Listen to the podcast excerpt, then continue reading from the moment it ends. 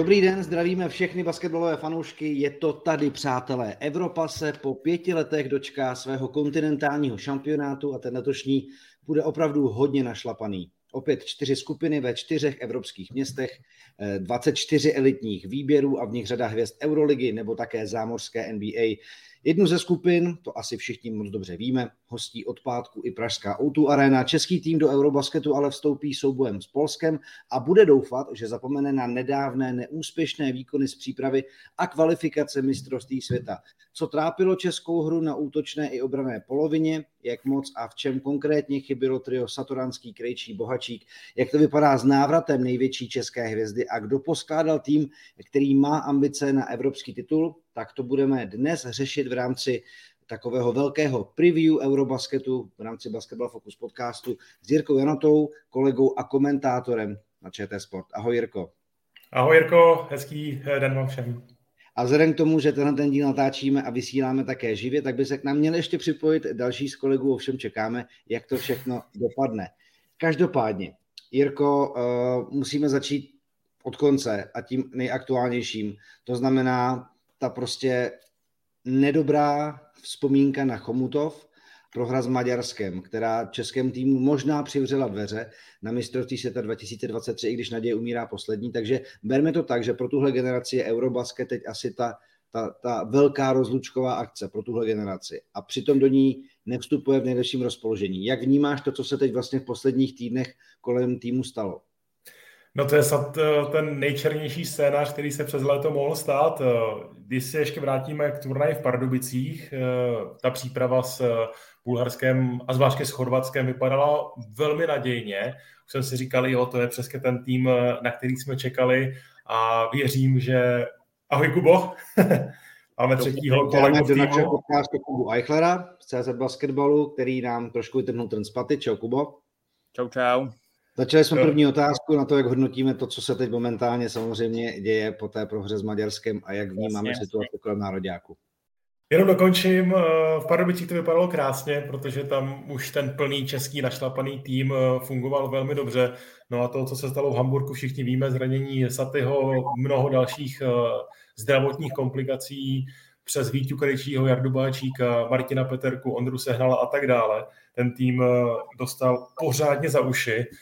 A bohužel v těch dvou zápasech to bylo výrazně znát, myslím tím ve Francii a s Maďarskem. Ale zajímavé je, i tady bych chtěl jako najít e, i trošku něco pozitivního, že v obou těch zápasech tam byly momenty, které i přes ty absence jako klíčových playmakerů, tvůrců hry, vypadaly velmi dobře. První poločas Francii byl úžasný a fáze zápasu s Maďarskem, kdy fungoval buď to útok, kdy si tam chlapci dokázali vyhovět a i líbí se mi uh, ta pozice Honzy Veselého, který se přizpůsobuje situaci a stává se z něj takový uh, point center, tvůrce hry z podkoše jako Nikola Jokic, tak uh, to fungovalo krásně, chvílemi fungovala obrana, ale aby to fungovalo dohromady jako celek, na co jsme byli zvyklí z Číny, z olympijské kvalifikace a z těch krásných posledních let, to bohužel se ještě nestalo. Mám ale ještě pár dnů do Eurobasketu. Eh, Marodi se uzdravují, věřím, že to bude fungovat. Kubo, podobná otázka i na tebe. Vlastně bych možná chtěl jít trošku hlouběji do toho, co v té české hře vlastně jako hapruje. Kluci mluví o tom, že to jsou detaily. Kde je hledat? Je to v komunikaci, někdy v některém osobním nasazení, protože obrana je hodně o nasazení i o komunikaci. A co se týká vlastně druhého poločasu s Maďarskem, tak prostě byly situace, kdy jsme Maďary nedokázali vlastně uhlídat. Někdy jsou to je to spousta jednoduchých košů, co jsme dřív třeba nevídali. Pick and rolly. Vlastně tyhle ty věci, proč podle tebe se to zatím nedařilo vyladit tak, jak jsme třeba byli zvyklí to výdat u týmu? No, za mě je to jako kombinace mnoha těch faktorů. Já, mě to připomíná některé uh, zápasy u, nás v přeboru trochu, kdy si pak z toho srandu, že žádný hráč vyloženě nehoří v obraně individuálně, ale každý udělá jednu chybu, jeden backdoor, jedno zběhnutí, jedno špatně vyřešený třeba předskok ve cloně nebo ně, nějaký zběhy a tak a dohromady je z toho prostě 47 bodů za poločas uh, proti Maďarům, uh, prakticky stovky v těch dalších předchozích zápasech, takže to se tak jako dohromady jako skládá, prostě těžko se dá asi kvantifikovat mimo ten tým, jak velký lídr Saty je i v útoku, i v obraně. A nejenom v tom, jako jak hraje, ale jak on vlastně ty to, uh, Jirko, nebo oba Jirkové, moc dobře to víte, slyšíte to u té palubovky, když tam jste, jak na ty hráče pořád řve a tak, nechci to samozřejmě uh, omlouvat pořád na tu Satyho absenci, ale to, jak jenom on s tím týmem neustále komunikuje, on je po zápase úplně vyřvaný, protože prostě ta uh, je fakt ten, je ten vokální lídr, takže úplně bych to jako ne, nedá se to podle mě úplně určit na jednu věc, která nešla, ale je to takový souhrn faktorů, jsou tam sestavy, které nevím, jestli ty kluci někdy v nich hráli i na trénincích a tak, protože to hmm. prostě, no, jak to jsem viděl některé ty tréninky, tak to tam skládá ty sestavy tak, aby to bylo, jak si myslíš, že to bude na hřišti a pak se za jednou zraní tři hráči, který eh, za poslední roky vždycky rozehrávali prostě Vítě Saty a Boči, který vlastně třeba v Číně hodně uh, hrál na, na takový tý backup rozehrávce, Kuba Šiřina, který to dlouho rozehrával, tak tam není najednou. Takže prostě trošku tam chybí nějaká nějaký takový drobnosti a dohromady to udělá takovejhle uh, ty zápasy, ze kterých samozřejmě nej, jsme nebyli úplně jako fanoušci nadšený v posledních dnech. No, on o tom vlastně částečně mluvil i Vojta Hruban, kdy když tomu přečteme absence právě Vítka Krejčího a, a Bočiho, Jaromíra Bohačíka, kdy opravdu těch hráčů, aby hráli s míčem, jsme neměli tolik, mm-hmm. tak říká, hrajeme prostě v pozicích, které nám nejsou vlastní a vlastně za pochodu se tak nějak na to vlastně všichni zvykáme. A to se možná týká i těch sestav, těch rotací, kdy je prostě vidět, že eh, ono by to možná potřebovalo nějaký čas, jako je, je jako hloupé to říkat v tuhle chvíli, jo, ale, ale vlastně když si vezmete, že uh, jako opravdu některé ty sestavy asi třeba kluci tolikrát si jako nevyzkoušeli, tak eh, já jako chápu, že to samozřejmě asi i pro tak zkušený borce, a nechci je omlouvat, ale i tak pro tak zkušený borce to vlastně může být trošku jako oříšek. Co bychom ale určitě potřebovali, je samozřejmě střelba. Na to hráče máme a jak Tomáš Kizlin, tak David Ilínek jako oplývají střeleckými schopnostmi. Bohužel, ale v těch chvílích třeba proti Maďarsku, kde jsme potřebovali, to neprodali. Ale s tím, jak se vrátí Vítek Krejčí, Jaromír Bohačí, tak by ta hra na perimetru mohla být silnější. Byť samozřejmě doufám, že Jaromír Bohačík po viróze se prý zadýchává, ale měl by být jako snad fit a víte, Krejčí snad taky vydrží, co mám informace interní z týmu, takže tohle to je alespoň jako za tebe, Jirko, třeba pozitivní signál, že tyhle ty dva hráči tomu dají zase nějaký, jako řekněme, mm, směr navíc. To je zásadní signál, úplně esenciální. Tihle dva, neříkám, že nahradí Tomáše, protože to zkrátka nejde, ale uh, jsou to hráči, kteří dokáží na sebe vzít odpovědnost, dokáží tvořit pro své spoluhráče a ty jsi zmiňoval uh, Tomáše Kizlinka, Davida Jelínka, že jsou to elitní střelci, ale potřebují pro sebe vytvořit ten prostor. Oni nejsou zrovna hráči, kteří by vymíchali 10 obránců a ze stepbacku by trefili trojku, i když uh, oba dva toho jsou schopni, ale není to jeho jejich primární síla a myslím si, že Vítě, zejména i Jarda, jsou schopni navázat obranu na sebe a, a vyhazovat ven to, co fungovalo na všech krásných posledních akcích, které jsme zažili. Ten kick dovnitř vymezeného území, navázání obrany soupeře, vyhození ven na volného střelce a trojka. To návrat těchto dvou kráčů je strašně důležitý. A chtěl jsem zmínit ještě jednu věc, která taky nechci eh, chlapi omlouvat, eh, ale myslím si, že tam sehrál i nějaký vliv eh, něco ve smyslu nějakého šoku, eh, zklamání, překvapení eh, z toho, že se Saty zranil v Německu. Najednou, co budeme dělat, jak se s tím poradíme, jak tuhle situaci vyřešit, kterou neznáme. Myslím si, že tahle i mentální stránka mohla sehrát v těch posledních dvou zápasech roli. A říkám, není to výmluva, ale pro mě pochopitelná věc, že takový zásah do týmu je nutné vstřebat a přizpůsobit se mu. No, one, o tom vlastně se mnou mluvili Ondra Balvín i Vojta Hruban v tom podcastu minulý týden, to bylo ale ještě před Francií, než přišel ten první poločas naděje a druhý poločas hrůzy a pak prostě opět to utkání zklamání s Maďarskem, opakuji. Ale oba dva říkali, že vlastně ten tým je natolik zkušený, že se s tím jako dokáže poprat. Ano, samozřejmě jedna věc je, co říkají na venek, druhá věc je, jak to jako interně eh, nějakým způsobem bzučí v tom týmu. Ale Eh, ono samozřejmě, když nejsou výsledky, tak i to rozpoložení eh, toho týmu dostává trošku zabrat. Ale chtěl jsem spíš říct jako jenom to, že eh, je jasné, že jako někoho, jako je Tomáš Satoranský, prostě nemůžete nahradit. Můžete se naučit hrát bez něj, trošku upravit váš styl hry. A to je právě to, co ten tým jako musí poznat, nějakou jako případně novou identitu a někoho, kdo takzvaně step up, kdo to trošku vezme na sebe. Za mě Ondra Sehnal na té cestě, jako Ondra Sehnal je velice dobrý rozehrávač, ještě nedorostl do takových lídrovských schopností a navíc má ty problémy se zápěstím. Ale byly tam momenty, eh, Kubo, což mi snad potvrdíš, kdy to opravdu vypadalo, že Ondra Sehnal si na tuhle roli může možná časem zvyknout, ale bohužel toho to zastihlo v momentě, kdy ani on sám není úplně OK a do toho ten tým potřeboval něco, co prostě nikdo nedokázal z nich dodat.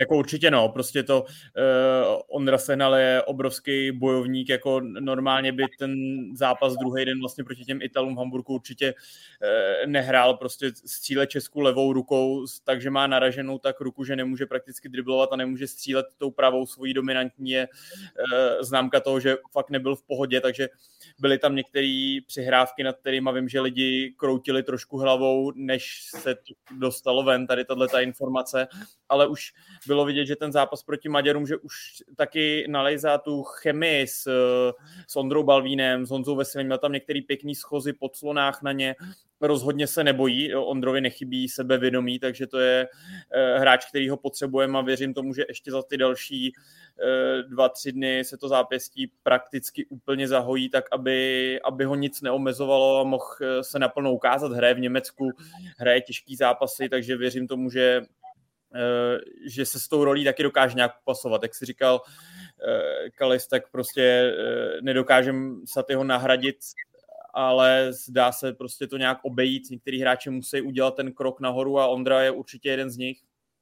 No a teď, když se dostaneme ještě k podkošový hře, Jirko, ty jste vlastně zmiňoval. Uh, Honza hmm. Veselý, ano, už to možná není jako česká helikoptéra, která prostě neustále lítá prostě 20 čísel nad obroučkou a zaráží všechno, co se jako um, kolem obroučky myhne.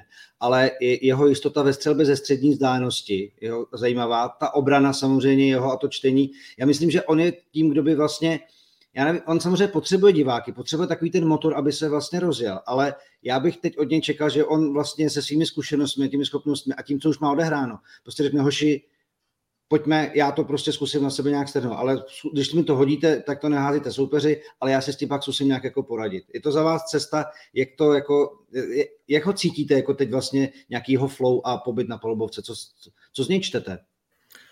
Že to je uh, defenzivní kotva toho týmu, že přesně ví, co má v obraně dělat, kde má být, kde mají být i jeho spoluhráči a uh, věřím, že přijdou na to, aby ta naše defenziva začala konečně pořádně šlapat, protože v Evropě bychom hledali jenom málo lepších uh, defenzivních hráčů, než on za Veselý, jestli vůbec někoho. A to by měla být ta jeho uh, úloha, ten defenzivní generál a taková ta klidná Eh, rozvážená síla v útoku, která dokáže trefit otevřenou střelu, dokáže navázat obranu a i z pozice pivota vytvoří pro své spoluhráče. No a stále myslím, že Honza nějaký dynamit v nohách má a když bude plná aréna proti Srbům i proti ostatním hráčům, tak eh, nějaké eh, letecké kousky českého tryskáče uvidíme. Ono vlastně samozřejmě to, abyste se dostali do nějakého rytmu, aby se do hry zapojili pivoti, tak prostě potřebujete i ten klid a tu jistotu z perimetru, což je právě věc, která trošku haprovala a i proto to vlastně celkově tak trošku skřípalo a asi myslím, že tým si toho je dobře vědom. Takže do toho samozřejmě potom i Ondra Balvín přidává některé že jo, debatní eh, schůzky s rozhodčími, byť prostě Ondrova prezence pod košem je prostě jako strašně znát a je velice důležitý. I na těch doskocích to pak vlastně bylo znát, že ta čísla nebyla taková a nebyla to taková jistota, kterou by ten tým potřeboval. Takže je to za tebe, Kubo, další ten detail do té mozaiky, který, když se trošku podaří vylepšit, tak eh, hned to jistotě a té hry dá jako eh, jiný rozměr? Určitě. Tak my eh, tři jsme takový uh, bouřliváci docela na polbovce, to si nás tak pamatuju, jak jsem nás viděl, takže uh, my jste umíme asi uh, s Ondrou Balvínem jako uh, si to docela, uh, jako se s ním stotožnit v tom, jak ho frustrují některé ty kóly od rozhočích, protože co si budeme povídat, vůbec jsme neprohráli s maďarským, maďarským kvůli rozhočím, ale některé opravdu ty e, výroky byly hodně zvláštní, takže chápu, že to Ondru e, hráče prostě 217-218 cm vysokého, který e, neustále je držený, strkaný a tak, tak ho to hodně frustruje pokud by tohle to dokázal o maličko, o pár stupňů trošku sklidnit, tak eh, si myslím, že i ten metr rozhodčích by byl vůči němu příjemnější, protože jak eh, známe i některý rozhodčí eh, třeba mm, z kooperativy NBL kolem nás těch pohybů, tak prostě pořád je to jenom člověk a dokáže ho to ovlivnit, když do něj hráč si pořád celý, celý zápas na něj otvírá pusu. Takže tohle, kdyby se Ondrovi trošku povedlo vtlačit, ale jinak on dělá ty správné kroky k tomu, aby eh, udělal ten step up, co jsme si povídali o tom, že je potřeba nahradit pár bodů navíc, pár dostoků. Jsem tam nějakou asistenci, Ondra umí i dobře chodit docela, když je na tom horním postu, takže eh, na tu hru Big Menu a nevím, jestli vyloženě budeme schopni odehrát hodně minut v té sestavě eh, veselý Balvín dohromady, protože ten přece jenom ten moderní basket nejde úplně tím letím směrem, ale jsou to oba dva jako hodně důležitý hráči, který budeme potřebovat a budeme na ten, na na ten podkoš hodně spoléhat. Tak a teď vlastně jenom jedna z věcí, kterou bychom to měli celé uzavřít a to je informace vlastně o tom, co se děje kolem Tomáše Satoranského. Já jsem mluvil před tímhle tím natáčením s Michalem Šobem, on ty informace za chvilku řeknou i na tiskové konferenci, takže vy, co posloucháte živě, teď máte trošku výhodu a zbytek samozřejmě už to možná třeba i víte. Tak kolem Tomáše Satoranského, protože samozřejmě vzniklo i taková, nebo já nevím, jestli to byla kauza, ale zkrátka to, že se fanoušci domáhali toho, aby věděli více detailů o stavu Tomáše Zatoranského. Tak jenom tak, jak probíhá jeho léčba prostě po té magnetické rezonanci, byl kontaktován jeden z největších specialistů na speed recovery, to znamená jako rychlé uzdravení na světě. Je přiletěl ze Sri Lanky, jmenuje se doktor Navin Hatyararachi, PhD. Tak, s Michalem Šobem jsem se vsadil o pivo, že to jméno přečtu celý tady snad jsem, snad jsem jako neutrpěl újmu. Má PhD v přírodní medicíně a je to člověk, který se v podstatě k Satimu nastěhoval a uh, veškerými dostupnými prostředky se snaží ten jeho kotník dát dohromady. Uh, dostupné prostředky i to, prosím pěkně, že on je třeba zvyklý na některé přípravky a látky, které jsou dostupné ve Spojených státech, takže i národní tým teď hledá třeba věci, a, a píše jiným sportovním svazům, slyšeli jste o téhle látce a svaz napíše, neslyšeli, ale až ji dostanete, určitě o ní máme zájem a tak dále. Takže opravdu všichni kolem českého basketbalu, kdo eh, mají ruce a nohy, teď opravdu se snaží vynakládat veškeré úsilí na to, aby kotník Tomáše Zatoranského, a to mi mluvím i o uh, proutkařích, čárifucích a prostě všech možných jako uh, pokustonech, prostě každý se chce nějakým způsobem zapojit do té, do té rekonvalescence. Takže Tomáš má, má nějakou něco, co mají astronauti, to se týká jako vlastně eh, bezgravitační nějaký pás, kde nezatěžuje jako tu nohu na 100%, má vysokohorský stan, to znamená, že jako jeho, eh, to, to, to okyslečení tkáně by mělo pomoct tomu, aby se ten kotník dal dohromady. Všechny možné prostředky se zkrátka teď vynakládají na to, aby Tomáš se nějakým způsobem dokázal třeba k týmu vrátit, což jenom povídá o tom, že hlavně on sám chce a dělá se úplně všechno pro to, aby tomu tak došlo. Dneska čeká Tomáše kontrolní magnetická rezonance eh, v podvečer v Berouně, pokud mám informace správné, tak třeba už se tam projeví nějaký progres a všichni se přejeme, no, aby se Tomáš dokázal zapojit. Sám jsem zvědavý na, na nominaci kouče Ginsburga, jestli to bude 11 plus 1, nebo 12 i se Satym, anebo ten nejhorší scénář. Sám jsem hodně zvědavý a nedokážu si vůbec odhadnout, typovat, jak eh, to s tím stavem Tomáše může být, protože standardní léčba podobného zranění nevím, jestli vydá na dva týdny. Hmm. No asi proto je tady prostě pan eh, čaroděj ze Sri Lanky a, a dělá všechno možné. On pracoval vlastně, on ho zná Tomáš z NBA, on teď už jako pracuje na volné noze soukromně pro různé subjekty, eh, co jsem se tak o něm jako měl možnost dozvědět, ale evidentně je to prostě jako kapacita v oboru toho dát tkáň dohromady rychleji, než by to udělala příroda a nějaká jako standardní rehabilitace. Takže vy všichni, a to asi z basketu známe, kdo jste měli někdy jako něco s kotníkem, tak víte, že to jako není jako jednoduché, že se to v některých případech opravdu jako zatejpováním nevyřeší. Takže je to opravdu sledo... Tady nám píše Michal Klíma, je to aktuálně nejsledovanější kotník ve vesmíru. Pravděpodobně ano, možná Srbové bez Micičem nesouhlasili, ale Micic se vrátil, teď hrál proti Turecku, takže ten svůj kotník dal rychleji dohromady. Tak, Od eh, do pomalíčku Jaromíra Jágra je to asi nejslavnější část lidského těla sportovce. Je to asi tak, je to tak. No, takže budeme doufat, že se to prostě českému basketbalu, který vynakládá veškeré úsilí, aby Tomáš byl schopen na jeden z vrcholů své kariéry zasáhnout, tak eh, aby se to podařilo. Protože to jak, to, jak chybí, v čem chybí, eh, jak český tým koupil ztráty, to jsme si všechno pojmenovali a jasné, že prostě tak mimořádný hráč, jakým je Tomáš Satoranský, má prostě kruciální dopad na to, jak vypadá českého týmu.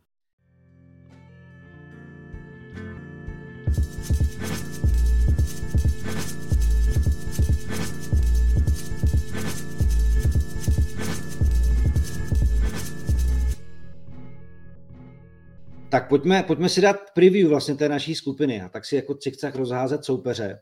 Uh, jak je to, ano, ještě ruka Petry Kvitové taky, pozor, to je taky pravda. pravda, pravda. Uh, pojďme si představit vlastně soupeře. Řekněte si, kdo chcete začít s Polskem, protože já, když jsem o polském týmu vlastně něco četl, my Polsko známe z mistrovství světa v Číně, Jo, ještě předtím vlastně dvě výhry v přípravě na světový šampionát, ale tým velice jako bojovný, vyrovnaný na podobné úrovni, jako je český tým. V Číně taky zažil docela velký úspěch, byť tedy s lehčí skupinou, ale momentálně, a to jsem tak jako přirovnal, kdo znáte kapelu Oasis, tak víte, že ta se rozpadla, protože tam bratři uh, Noem Alem Kelegrovi se trošičku škorpili. A polský tým zažívá taky takové bratrské války, jo? mezi ponitkovými, který jeden uh, prostě nechce druhého v týmu a tak dále. Tak jak to třeba může v tom polském týmu hrát a rezonovat, tahle ta kauza? Ona už proběhla před nějakou dobou, takže myslím si, že už je to vyčištěné uvnitř týmu, že Mateusz je s týmem jako velký lídr, společně s ním AJ Slaughter, naturalizovaný američan. Oba dva si určitě pamatujeme dobře z mistrovství světa, byli to dva nejlepší polští hráči. Eh, změna nastala na trenérské lavičce po neúspěšné kvalifikaci na olympiádu. Odešel od polského týmu Mike Taylor a tým převzal, eh, jak se nespomenu na křesní jméno, Miličič, eh, trenér, který působí v Polsku Eh, na klubové úrovni a je velmi úspěšný. Za poslední čtyři roky má tři polské tituly a trochu se snaží jako obrátit mentalitu polského týmu. Ale eh, nemyslím si, že ten eh, polský národ je nějakým způsobem výrazně našlapaný. Ti dva hráči jsou velmi kvalitní, ale už také samozřejmě o tři roky starší, než byli v Číně. A to, co je podstatné, tak devítka draftu Sochan, draftu NBA, Jeremy Sochan, tak ten se rozhodl věnovat se raději přípravě v San Antoniu na svoji premiérovou sezonu v NBA, takže by Poláky podpořit eh, herně neměl. Takže největší talent polského basketbalu v Praze s eh, největší pravděpodobností bude chybět, což je trošku sobecky pro nás dobrá zpráva, protože hned ten první zápas s Polskem vnímám možná jako ten nejdůležitější v celé skupině, ale to je čistě jenom takové mé uh, domě, jsou to mé domněnky, když si vemou postupně všechny ty týmy a, a, a šance, jak se dostat dál.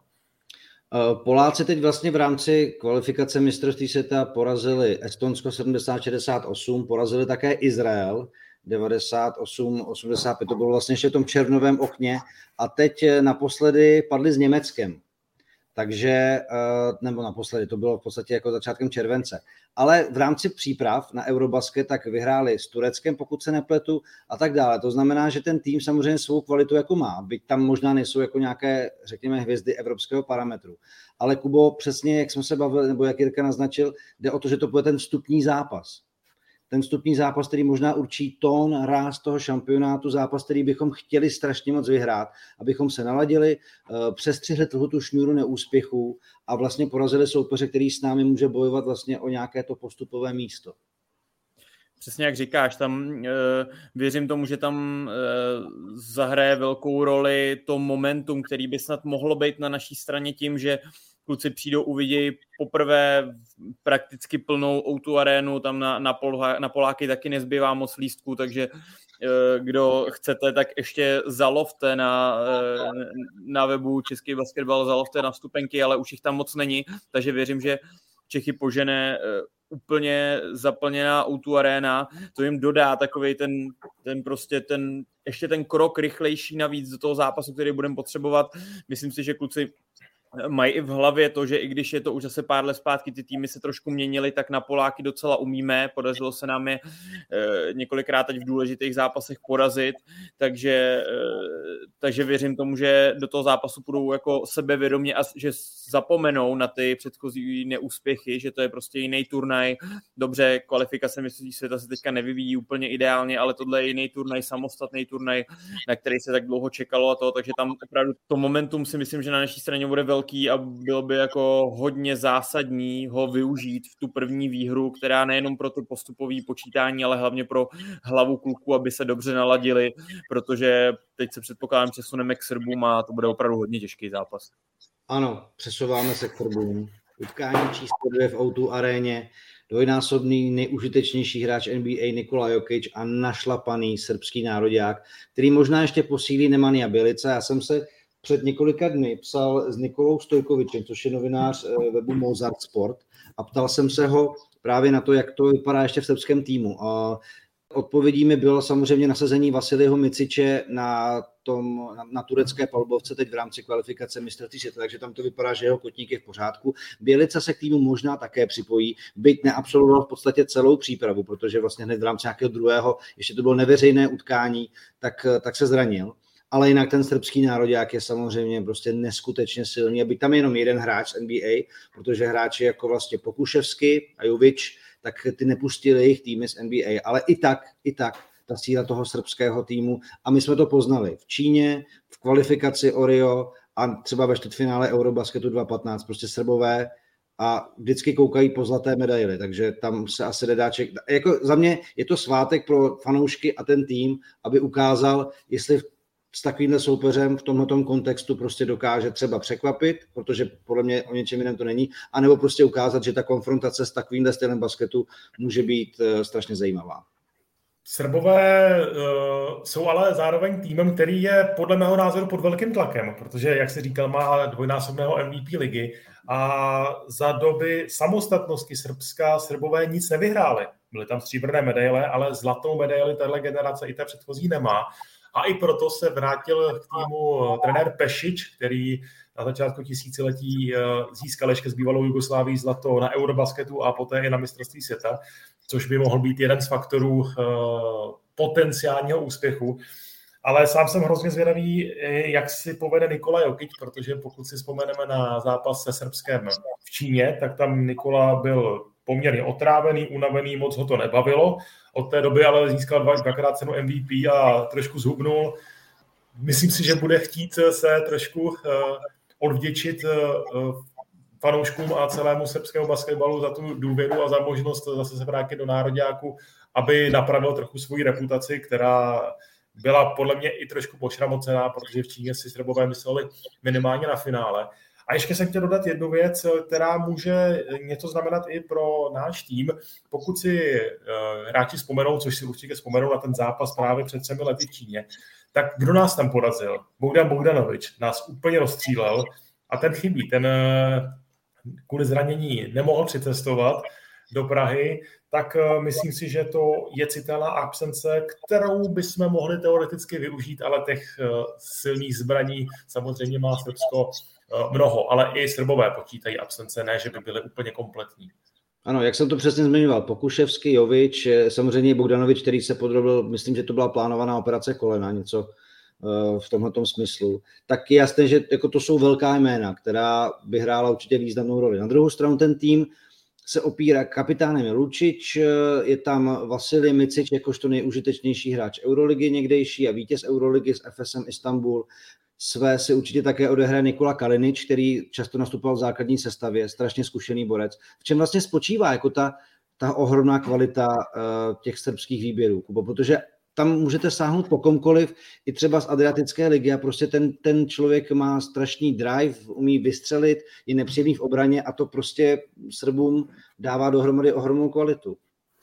Jo, no mně přijde, že oni mají úplně patent na vychovávání tady těchto těch křídel, mají tady mají eh, fakt hodně tady těchto těch hráčů, ala Bogdanovič, Kalenič, prostě dlouhý ruce, umějí střílet, umějí bránit, vysoko skáčou, takový ty nepříjemný eh, hráči, který to, když se k tomu pak přidá generační talent, jako je Nikola Jokic, tak eh, se z toho poskládá fakt skvělý tým, vlastně Bělica, který je trošku větší, tak ten zase hraje jako spíš na čtyřce, ale je to typově tady tenhle ten hráč. Na druhou stranu, já co tak eh, sleduju, tak si myslím, že by nám hra Srbů mohla sedět trochu víc než hra Francouzů. Francouzi hrajou takový ten mhm. hodně americký basket, hodně silový, skákací a to a nehrajou tady tuhle tu evropskou připravený akce, co je prostě doména Srbů, že se postaví, hrajou 18 vteřinový útok, vyběhne hráč přes prostě tři clony a střílí, tak to by nám mohlo vyhovovat o trošku víc.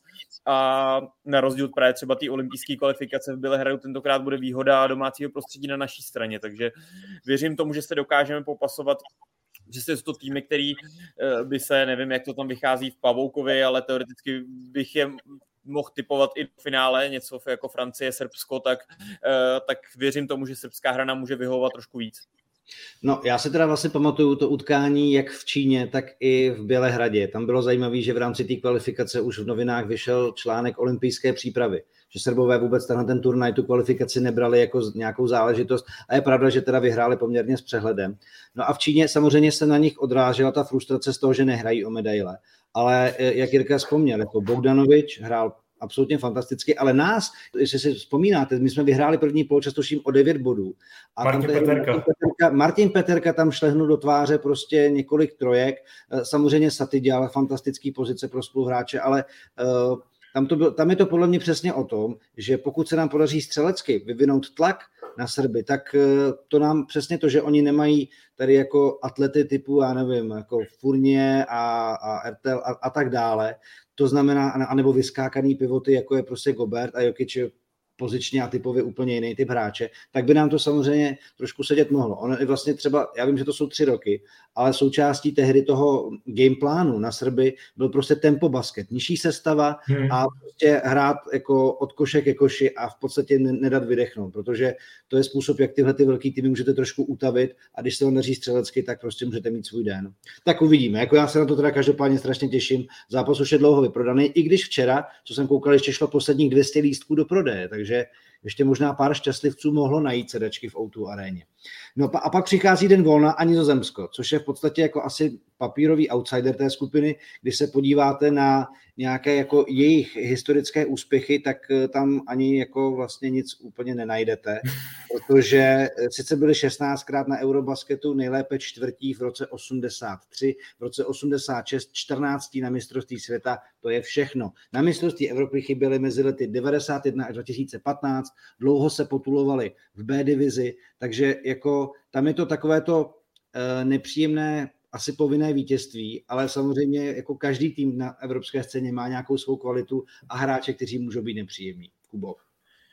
No, je to prostě mm, relativně velká neznámá, už úplně tak ne, už teď samozřejmě existují ty systémy, kde uh, asistenti Honza Pospíšil, Luboš Bartoň a Lukáš Pivoda na, najdou tam eh, sestřihy i tady těchto těch hráčů, o kterých asi většina z eh, běžných basketbalových fanoušků moc neslyšela, nejsou tam, není tam prostě takový to jméno, který se dá dát úplně na na plagát a, a lidi ho z první dobrý poznají, ale o to ten tým bude nepříjemnější. Eh, docela slušně bráněj, eh, sehráli dobrý zápasy, prohráli o 10 s Gruzíncem a třeba například teďka ty poslední ty, takže to rozhodně to nejsou, eh, ten basket už evropský se tak vyrovnává, rozhodně to nejsou žádný ořezávátka, který bychom přijeli o 30, o 40 bodů, takový týmy už v Evropě jich opravdu moc není a bude to hodně o, o koncentraci na to, lidi budou, je to takový ten nepříjemný zápasech lidi očekávají, že to bude jasná výhra, trochu jako s Maďarama, kde ale samozřejmě Maďarsko ještě je, si myslím, na vyšší úrovni než, než Nizozemsko, ale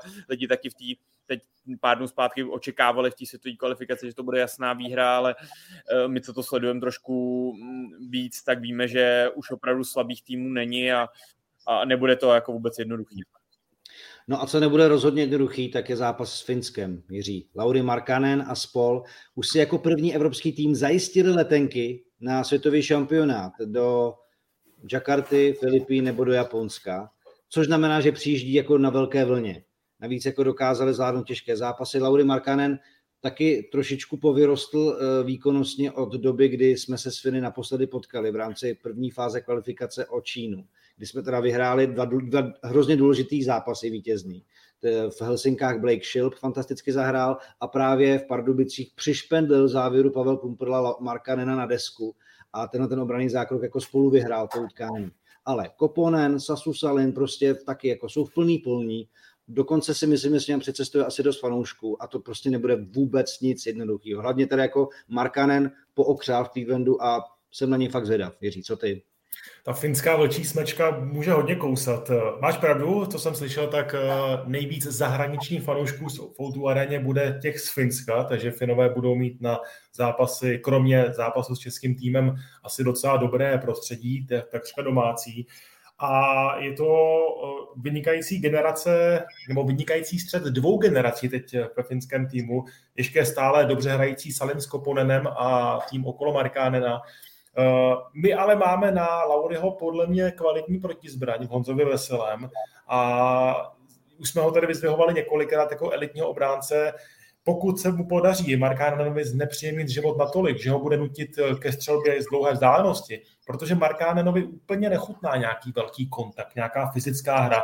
Rád si zasmečuje, že ho samozřejmě skáče, hodně skáče rád, eh, dobře střílí za tři, ale že by se rád prál o pozici eh, a hrál ten silový agresivní basket, to si nemyslím.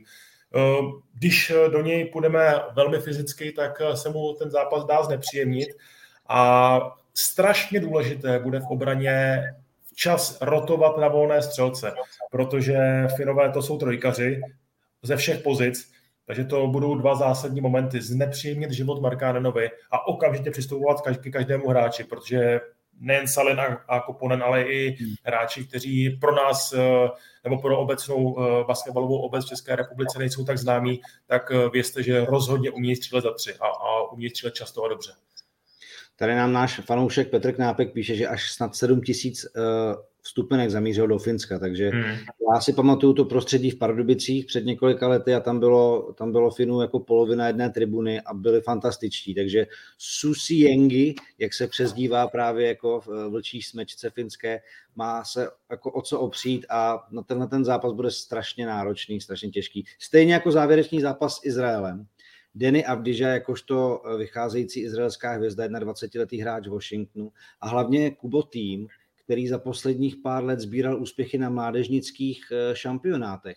Tam roste generace medailistů z eh, mistrovství světa U20, což nemusí být ještě hráči úplně v nějakém, řekněme, takovém tom produktivním věku, kdyby už měli nějaké zkušenosti, ale potenciál je tam ohromný. Určitě no, přesně jak jsi říkal, to jsem chtěl říct, že Maďaři mají, teda uh, Izraelci mají opravdu uh, hodně mladý tým, nejlepší střelec uh, Madar, Jan Madar, uh, 21 let, Avdiža 21 let, Sorkin tomu je 25, myslím 26, takže fakt jako mladý tým, uh, který se rozhodně nebude bát žádného soupeře, předvedli to i v kvalifikaci, podlehli teda samozřejmě Finům, kteří si právě zajistili ten postup. Eh, myslím, že i touhletou výhrou, ale eh, opravdu se nebudou ničeho bát, tam už tady už můžou sehrát docela velkou roli i nějaký počty, protože to bude poslední zápas ve skupině, už to tam může nějak vycházet, jak kdo koho porazí. My hrajeme ten vlastně vždycky ten prostřední zápas od 17.30, takže to tak jako bude to předposlední zápas té skupiny, tak už docela asi to bude celkem dobře rozdaný, eh, ale předpokládám, že kluci před Outu Arenou budou chtít vyhrát každý zápas, který se předně postaví a Eh, nebude to jednoduchý Izraelci taky, opravdu ta skupina byla dobře nalosovaná, takže eh, z pohledu fanoušků, takže i vím, že i Izraelci se chystají do Prahy. Možná si je tady pamatujeme z, z domácího Final Four Euroligy, kdy tady fanoušku Makaby, ty tady obsadili právě taky o tu arénu tehdy, takže eh, těším se i na fanoušky Izraele, kteří jsou vždycky skvělí.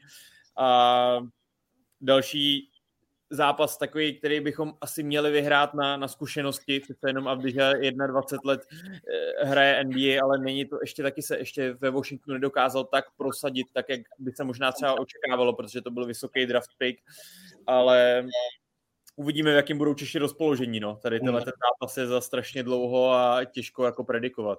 Tohle je právě na těch turnajích to nejvíc ošemetné, jako to nalosování, protože eh, by to třeba mohl být úplně jiný zápas s Izraelem na úvod, a z Poláky na závěr. Jo, jako vlastně tohle to dělá strašně moc někdy, ale zároveň pokud chcete postoupit, tak musíte v každý den porazit někoho a podat dobrý výkon a, a pak jít dál, což doufáme, že český tým samozřejmě z Outučka postoupí do Berlína. Ty si chtěli říct ještě ale něco dodat, že? Jo, že tam ale určitě nedojde k žádnému podcenění z trenérského štábu. Eh, Ronen Ginsburg proti svým, to bude velké téma tohoto zápasu.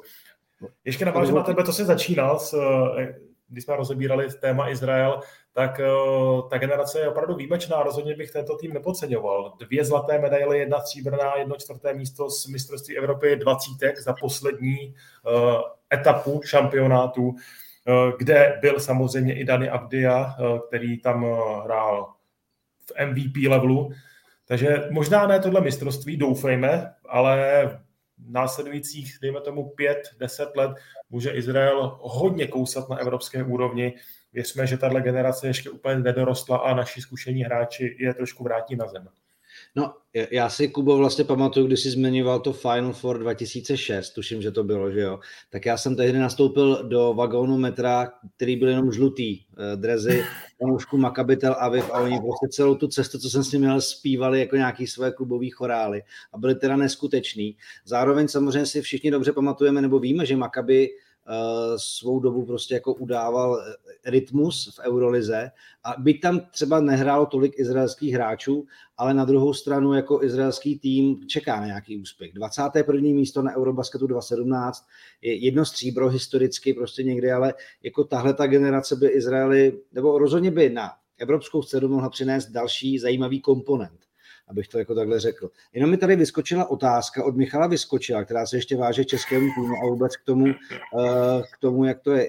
Který Michal vlastně nabádá nebo ptá se, jestli by nebylo lepší, kdyby Saty vlastně byl u lavičky a hecoval tým i tam. Já myslím, že se to klidně může stát, ale teď asi podle mě dává největší čas tomu kotníku, a nemůže ho zatěžovat tak, aby třeba přiskákal do haly nebo se tam i nechal přivést jako na eh, kolečkovém křesle, že prostě teď je pro ně nejdůležitější být v klidu. A možná, když to bude možné, tak si věřím tomu, že on bude u lavičky chtít být. Co ty, Kubo, na to? Jo, já jsem to tam vlastně, když jste o tom mluvili, tak já jsem se k tomu ne, nevyjádřil úplně, ale uh, to nejdůležitější, co fanoušci potřebují vědět, je, že Saty to nevzdal ještě. Hmm. No to rozhodně. To je, to je ta nejdůležitější zpráva, kdo ho trochu zná, že my ho přece jenom dostaneme se k němu trošku blíž než běžný fanoušek, tak uh, ho trošku známe a víme, že je to asi jeden z nejsoutěživějších lidí, který, uh, který jsem měl tu čest poznat ve svém životě a spousta lidí mi to potvrdí. A tenhle ten člověk opravdu jakoby nevzdává nic a to je to, co potřebujeme vědět. A v tu chvíli nemá cenu sedět na lavičce a tleskat tam s Ortézou, dokud je nějaká šance, že může vyběhnout na polubovku, takže mm, to je asi to, co k tomu řekneme. Ve chvíli, kdy eh, prostě pokud nějaký vyšetření řekne, že prostě nedá nic dělat, tak eh, tak pak věřím tomu, že ho uvidíme na lavičce a že bude pozbuzovat, hecovat, koučovat, tam kreslit na tabulku nebo já nevím co, ale to, ale doteď prostě dělá maximum opravdu 24 hodin denně tomu, aby eh, se dal ještě do pořádku a mohl se jako objevit na hřišti. No. Možná proto i ta potenciální nominace 11 plus 1, aby eh, se neustále čekalo na Tomáše, pokud to jenom bude trošku možná, aby byl s týmem. A i kdyby náhodou to prostě nešlo, tak aby byl opravdu součástí lavičky a mohl tam odvádět tu svoji eh, práci, aspoň vokální a hm, hecovat eh, tak své spoluhráče, protože tam už ke změnám nominace nejde. Když už je nahlášená dvanáctka, tak už uh, trenér Ginsburg ani žádný jiný trenér Eurobasketu nemůže tu nominaci měnit. Tam už to definitivně dané. Tam je vlastně jeden z těch scénářů, který uh, jako proběhl veřejným prostorem, že samozřejmě by se mohlo stát, že se třeba dá Tomášovi ještě pár dní na odpočinek po začátku základní skupiny a třeba bude na druhou polovinu. Jo, jakože třeba první dva zápasy ještě odpočine, pak jeden volna a pak je pondělí. To znamená, že by to v podstatě opravdu bylo třeba těch opravdu 14 dní nebo jak dlouho po tom zranění. A to jsou tři týdny skoro, Jirko. To byl týdny, tři týdny a to už, minulý pátek, ne? Samozřejmě v té matematice uzdravovací něco znamená. No. Hmm.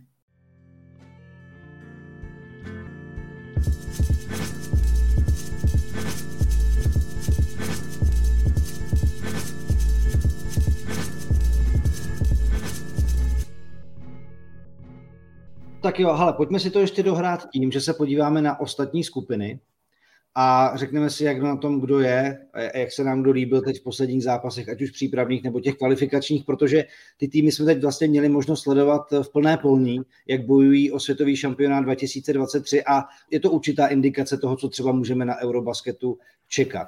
Takže pojďme do skupiny A, která se bude hrát v Gruzii, v Tbilisi, Španělsko, Turecko, Gruzie, Černá hora, Bulharsko a Belgie. Tak kdo se toho chopí, koho tam vidíte jako favorita, kdo by mohl překvapit, co vy na to? Hmm, klidně já. Eh, je to skupina, kde hrají velké roli zranění hráčů, protože domácí Gruzinci ztratili eh, Tornike Šengeliu, kvůli poraněnému ramenu a sám na sítích uvedl, že ho mnohem víc bolí uh, basketbalová duše, než to rameno, že se nemůže zúčastnit uh, domácího mistrovství Evropy a Schengelia myslím si, že to je to samé, co Satoranský pro český tým. To je klíčová osoba a možná ještě víc klíčová pro Gruzínce než Satoranský pro český tým, protože Gruzínci nemají úplně kam hluboko sáhnout eh, k náhradníkům na dostatečné úrovni evropského vrcholového basketbalu. Eh, jinak samozřejmě podle mého názoru logicky největší favorité Španělé, ale i Španělé mají velké zdravotní komplikace eh, a budou se muset spoléhat na hráče, kteří už jsou trošku za zenitem, jako Rudy Fernandez, a ne, nebo to nejsou takové hvězdy, na které jsme byli zvyklí. Ricky Rubio bude chybět, pod košem eh, nebudou bratři Gasolové už eh, z logických důvodů, že ukončili kariéru. Budou tam jiní bratři, bratři Hernan Gomezové, ale není to tak našlapaný tým, jako jsme byli u Španělů za poslední roky zvyklí. No a k těm zraněním ještě dodejme Sergio Juj, vlastně také dotace. No uvidíme, hele, pozor, jako Juancho Hernan Gomez, teď největší hvězda basketbalového filmového oh, nebe, tak uvidíme, jestli bude prostě pořádný španělský hasl v Gruzii. že? Myslíš, že bude na lavičce Adam Sandler nebo minimálně Možná se tam třeba přijede podívat, jako do Tbilisi. Uh, Kubo, ta skupina, na kterou se asi basketbalový divák těší strašně moc, se bude hrát v Kolíně. Německo, Francie, Litva, Slovinsko, Bosna a nám teď nechválně známe Maďarsko.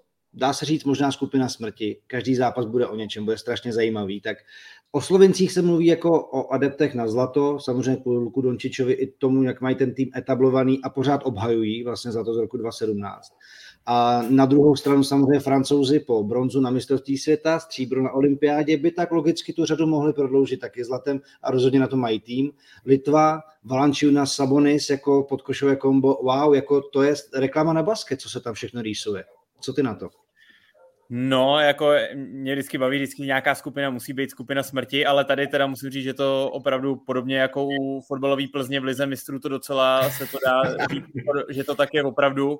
Tady to, to, Plzní jsou Maďaři podle tebe asi, že jo? Tak to no, na druhou stranu při tom, co předvedli proti nám, tak takovýhle dobrý výkon, jestli budou hrát, tak uh, můžou někoho z favoritů potrápit. Němci budou hodně pod tlakem, hodně se od nich očekává a teď hráli skvěle, rozstříleli Slovince o 20 bodů v, v kvalifikaci, takže tam opravdu očekávání jsou na tom eh, topu, ale jako tam prostě postupují čtyři týmy, tam někdo z té špičky prostě, někdo ze skvělých týmů zůstane doma už po základní skupině a to bude asi hodně velký mrzení.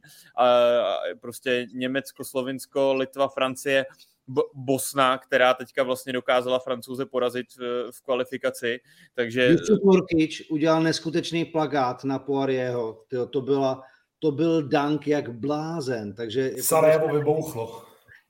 Byla exploze diváků.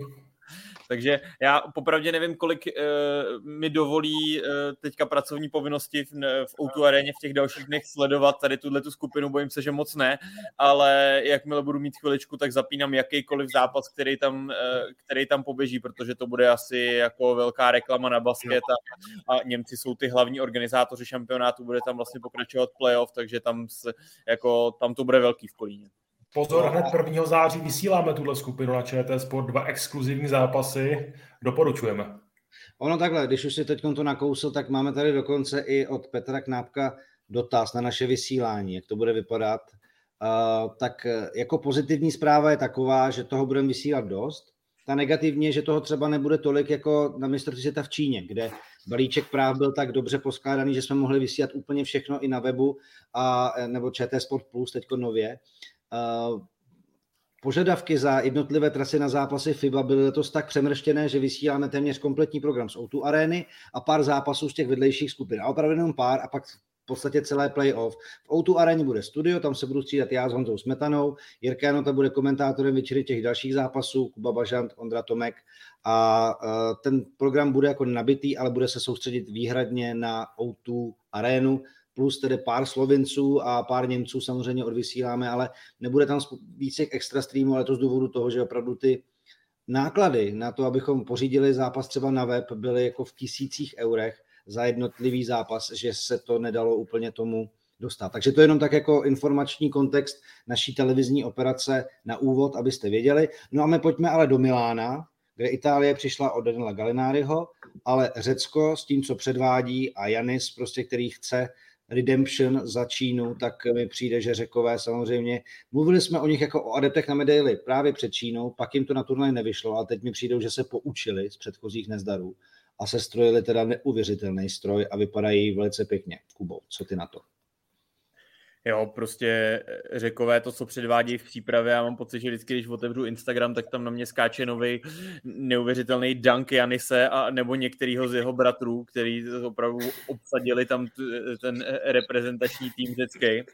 Takže jako vypadají ve skvělé formě a oproti tomu právě zbytek těch týmů nevypadá v tak skvělé formě. Italové no. hráli super v, nebo do, dobře odehráli zápas proti Srbům Hamburgu, ale prohráli ho potom s náma, ale my jsme nebyli úplně v ideálním rozpoložení na to, aby jsme jim chvíli konkurovali ten den potom zranění Satyho. Uh, Chorvati nejsou taky úplně v nějaký ideální jako herní pohodě, takže uh, tam Řekové mají podle mě docela dobře otevřenou cestu uh, jít co nejlepšího postavení do playoff a, a ukázat velké věci, jestli se dokáže konečně Janis přizpůsobit na ten evropský basket, s čímž měl právě třeba v Číně problémy, dokázali, přestože jsme ten zápas prohráli, ale tak jsme mu to dokázali velmi dobře jako otrávit, takže teď očekávám od Řeků jako opravdu hodně. Hmm. Český coach Itudis eh, strávil několik hodin telefonátů rozhovoru s eh, koučem Budenholzerem z Milwaukee, aby správně dokázal Jany se zapojit, eh, aby ho adaptoval na ten evropský FIBA basket. A třeba v tom utkání proti Srbsku Janis ukázal, že toho docela schopen je už se přizpůsobit 40 bodů proti jedním z adeptů na titul to eh, byla krásná přehlídka jeho schopností. Všichni asi teoreticky víme, že by Janis měl hrát eh, na evropské úrovni co nejvíc pod košem. Neměl by tvořit úplně eh, nějakým, nějakým způsobem jako v NBA, ale měl by se z něj stát zabijácký center. Ale pozor, jeden důležitý vykřičník, skupina v Itálii je ta, na kterou půjde pražská skupina do playoff. To je strašně důležité sledovat. Eh, za předpokladu, že řekové skupinu vyhrají a my doufejme, eh, pokud postoupíme a nebudeme čtvrtí, tak eh, se nám rýsuje teoreticky možnost Chorvatska nebo právě Itálie. Ale to hmm. hodně předbíhám, to jsou jenom nějaké sny basketbalového nadšence. No ale samozřejmě jsou to sny, které by se mohly splnit a jak víme, tak Chorvatsko také neodjíždí na Eurobasket v úplně jako mm, nejmilejším rozpoložení a co se týká toho jako případného soupeře Itálie, tak tam to pak jako je pady na pade v podstatě i s tím, že taky mají jako nějaké svoje ztráty. Ale bude to po týdnu Eurobasketu, to znamená, že kontext eh, těch aktuálních situací bude zase samozřejmě úplně jiný. Eh, co já jsem chtěl zmínit ještě na úplný závěr je jako poznámka k řekům, kdy vlastně v Číně jim právě eh, srazilo vás to, že vlastně se o míč prali Antetokumpo a Kalates a tomu týmu to prostě během celého šampionátu, ten tým si to nedokázal nějakým způsobem vyříkat a upravit tu hru tak, aby, aby ten potenciál, který měli, naplnili. A teď si myslím, že se opravdu z tohohle poučili a vypadají eh, velice dobře. Takže Přátelé, čekají nás dny plné skvělého basketbalu. Eh, kdo budete v O2 aréně, tak si to užijte, nebo si to užijte v rámci našeho sledování, anebo i na webu.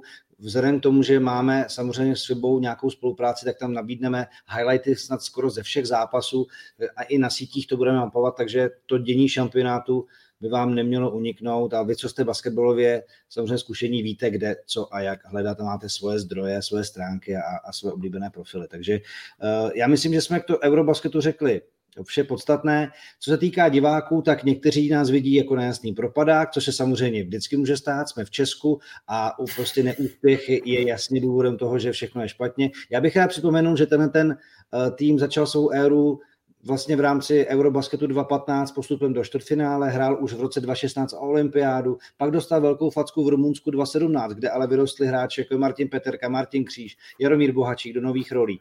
Pak přišla mistrovství Čína 2019 a, a hra, zápas o páté místo, nakonec to byla šestá pozice. Dostali se na olympiádu a teď by ten vrchol měl přijít v rámci Eurobasketu. Pro nás, pro všechny, co se kolem basketu pohybujeme, je to konec, možná konec nějaké skvělé etapy, která se třeba za naše životy už nemusí opakovat. Já bych jenom chtěl, abychom si to všichni užili náležitě, abychom tomu týmu dopřáli a dali tu energii, kterou do toho dává i on, protože oni nevypustí ani to, že se jim nedaří, je samozřejmě dílem nějakých nepříjemných věcí, které musí řešit, ale ani možná samozřejmě byly situace proti Francii, kdy to vypadalo, že tam hodili bílý ručník, to jako jo, ale zase se jim nemůžete divit, když vás prostě jako válcuje Furnie a Gober, že prostě vás to trošku frustruje. Za mě tenhle ten tým prostě dokázal už neskutečně moc a já si budu přát, abychom se všichni dočkali nějakých krásných momentů v Outu aréně a doufám, že k tomu pomůžeme, ať už fanděním, nebo nějakými rozbory, anebo tím, že jim prostě budeme držet palce. Takže tolik za mě a hoši, za vás co na závěr. Krásná tečka pod trhu podepisuji. Dobře. Přesně tak, pojďme si to užít, jako je to tohle, takovýhle akce se tady nedějou a kor pro basketbalové fanoušky, eh, je to 12 let, co tady bylo mistrovství světa žen v basketu, skvělý, skvělý úspěch, stříbrná medaile, ale prostě chlapský šampionáty se získávají opravdu těžko to pořadatelství, takže pojďme si to užít, protože to se zase nemusí nějakou dobu opakovat. Přesně tak. Takže eh, v rámci Basketball Focus podcastu si to v základní skupině shrneme po Srbech a pak po Izraeli, takže další dva brzké Focus podcasty můžete očekávat. Samozřejmě o vysílání ČT Sport jsem vás informoval. No a pokud budete moc, tak se vidíme v O2 areně. Já díky Jirkovi Janotovi a Kubovi Eichlerovi za jejich čas a za jejich hodnocení, které věnovali Eurobasketu 2022. Hoši, díky. Bylo mi potěšení, díky. Vám díky, že jste poslouchali, nebo jste se dívali na náš stream. Každopádně nezapomeňte na další Focus podcasty z dílny webu Sport.cz a jak už jsem říkal, po Srbech si zhodnotíme start Eurobasketu z českého pohledu, takže za pár dní už v rámci rozběhnutého Eurobasketu. Na viděnou, naslyšenou. Mějte se hezky. Ahoj.